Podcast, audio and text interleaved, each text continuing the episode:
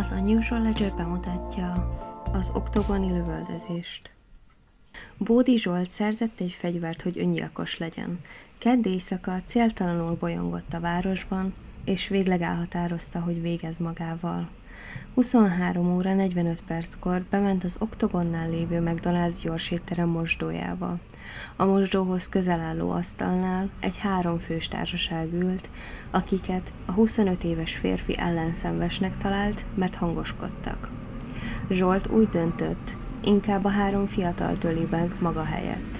Kilépett a mosdóból, és azonnal rálőtt a tőle másfél-két méterre ülő fiúkra. Egy 22 éves fiatalembert hátba lőtte, a golyó az áldozat tüdejét érte, hajnali 3 óra 50 perckor a kórházban belehalt a sérüléseibe. Két társát, egy 23 éves és egy 24 éves fiatalembert fejbe lőtt, a lőkiképzésben nem részesült elkövető. Az egyiket a halántékán, a másikat a szemüregénél érte a lövés. A 23 éves fiatalember szerda hajnalba belehalt a sérüléseibe, a 24 éves fiú továbbra is súlyos, de nem életveszélyes állapotban volt. A gyors étterembe pánik tört ki. Az emberek kirohantak az utcára. A futók között Zsolt fegyverrel a kezében nyugodtan kisétált, ott a vele szembe jövő két fiatal közül az egyiket zsebtolvajnak nézte, ezt állította a kihallgatáson, és hasba lőtte. A 17 éves fiú sérülése súlyos, életveszélyes volt. Zsolt azt mondta a rendőröknek, a másik fiú túl fiatalnak találta, ezért szándékosan nem lőtt rá, hanem elé a járdára célzott. A hatodik és a hetedik kerületi járőrök a lövések zaját halva hamarosan a helyszínre érkeztek.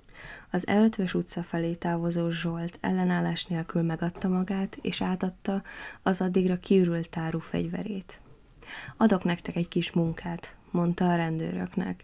Miközben megbilincselték, mindenféle ellenállás nélkül annyit mondott még, hogy ahhoz hosszas filozófiai fejtegetések kellenének, hogy megindokolja miért gyilkolt. A rendőrség lezárta a környéket, egy ideig a forgalmat is elterelték. Búdit még később kihallgatták, de még akkor is csak annyit mondott, hogy azért gyilkolt, mert inkább ők pusztuljanak, mint én. A tárgyalásokon a bíróság tanúkat is meghallgatott, akik szerint Bódi percekig nézte az asztaltársaságot az ablakon keresztül, mielőtt belépett volna az étterembe. A McDonald's-os lövöldözés túlélő, később jobb szemére megvakuló harmadik fiatal szerint Bódi a lövések leadása előtt azt mondta, hogy most megkapjátok. Bódi viszont ezt tagadta. Szerinte ő egyáltalán nem szólt a három fiatalhoz, és a sajtó tudósítása szerint így fogalmazott. Szó nélkül odaléptem, és fejbe lőttem őket. A férfi szerint a fiatal csak biztos sokkot kapott a lövéstől, és ezért hallott olyan dolgokat, amiket ő nem is mondott. Egy másik tanú szerint ő maga a lövöldözéskor a tömeggel kimenekült, de észrevette, hogy bent felejtette a pénztárcáját és a kocsi kulcsát, ezért visszafordult. Ekkor szembe találkozott Bódival, aki ráfogta a pisztolyt, és megkérdezte, hogy van valami probléma. A tanú azt válaszolta, hogy nincs, mire a férfi tovább ment mellette, de rögtön utána hallotta, hogy Bódi újra lövöldözni kezdett az utcán. Azt már egy harmadik szemtanú mondta, hogy az utcán leadott lövések előtt még azt is megkérdezte két tizenéves fiataltól, hogy hova sietnek. A korabeli beszámolók szerint Bódi tárgyaláson azt mondta magáról, hogy érden nevelkedett, szülei öt éves korában elváltak. Mindössze nyolc osztályt végzett el, és azt állította, hogy anyagi okok miatt nem tudott tovább tanulni. Színpaddíszítőként dolgozott az operaházban, később a Vidám színpadnál. Arról viszont két narratíva jelent meg a sajtóban, hogy a bűncselekmény előtti időkben mi volt a munkájával. Az egyik szerint a kollégái több hete nem látták bent a munkahelyén, a másik szerint viszont addigra már hónapok óta ott hagyta az állását, és senki nem tudta, hogy miből él. Saját elmondása szerint már 16 éves korától egy ismerősénél lakott, majd 19-20 éves korában is megpróbálkozott az öngyilkossággal. A bűncselekmény idején tartó kapcsolatáról azt mondta, hogy az addigi legfontosabb kapcsolata és nagyon boldog időszak volt. Színes, zsibongó, feszültségekkel teli, nagyon élhető, szeretetteljes környezetben élt a bűncselekmény előtt, fogalmazott később egy interjúban. A férfit szakértők is megvizsgálták, akik arra jutottak, hogy nem elmebeteg, de az intelligencia szintje nem éri el az általános iskolai végzettséget, és paranoid személyiségzavarban szenved. Elmondása szerint öt éves korában dadogni kezdett, a szakértők szerint ennek a hátterében elfolytott agresszió állhatott. 15 éves korában pszichiátrián is kezelték a súlyos személyiségzavara miatt. A gyilkos fegyvert, a pisztolyt állítólag a gyilkosság előtt két héttel szerezte be, de azt nem árult el pontosan, hogy kitől vagy hogy mennyiért. A rendőrség akkori tájékoztatása szerint a pisztolyra 95-ben adták ki az engedélyt, de később ezt visszavonták, mert a tulajdonos egy Pest megyei vállalkozó szabálysértést követett el. A fegyvert ezután hatástalanították, de később valaki mégis visszaélesítette. Bódi az egyik tárgyaláson mindössze annyit mondott a fegyverről, hogy azt már élesen egy bolhapiacon vette. Erről az időszakról így vallott. Akkoriban kezdtem paranoiassá válni. Féltem az utcától, azt tapasztaltam, hogy nagyon romlott a világ, és rossz a közbiztonság.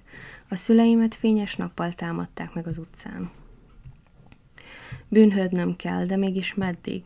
Bódit 2003-ban másodfokon jogerősen életfogytiglani szabadságvesztésre ítélték, ami Magyarországon a legsúlyosabb büntetés.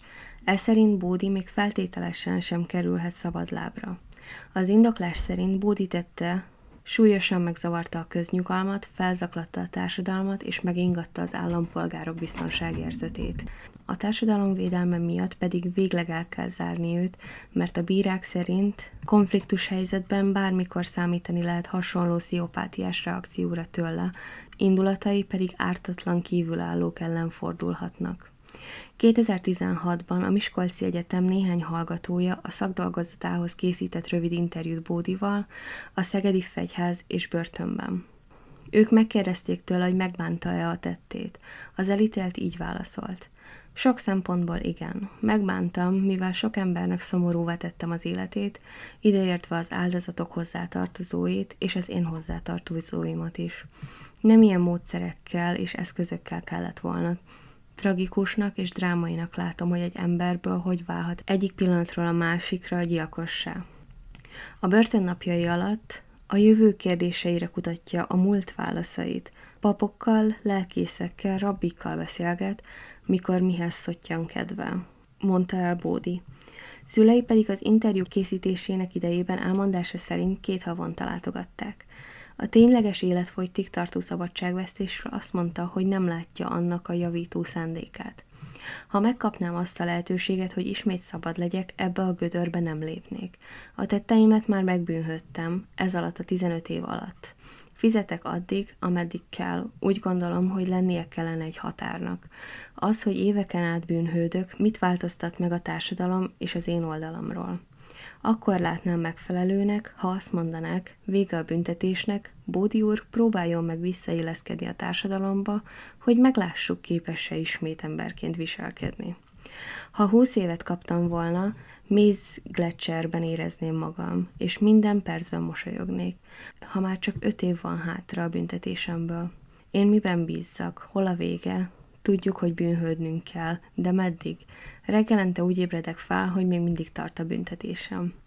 A BRFK helyettes vezetője a nyomozás eddigi eredményeit összegezve elmondta, kihallgatták az elkövetőt, a szemtanúkat, Zsolt élettársát és szüleit.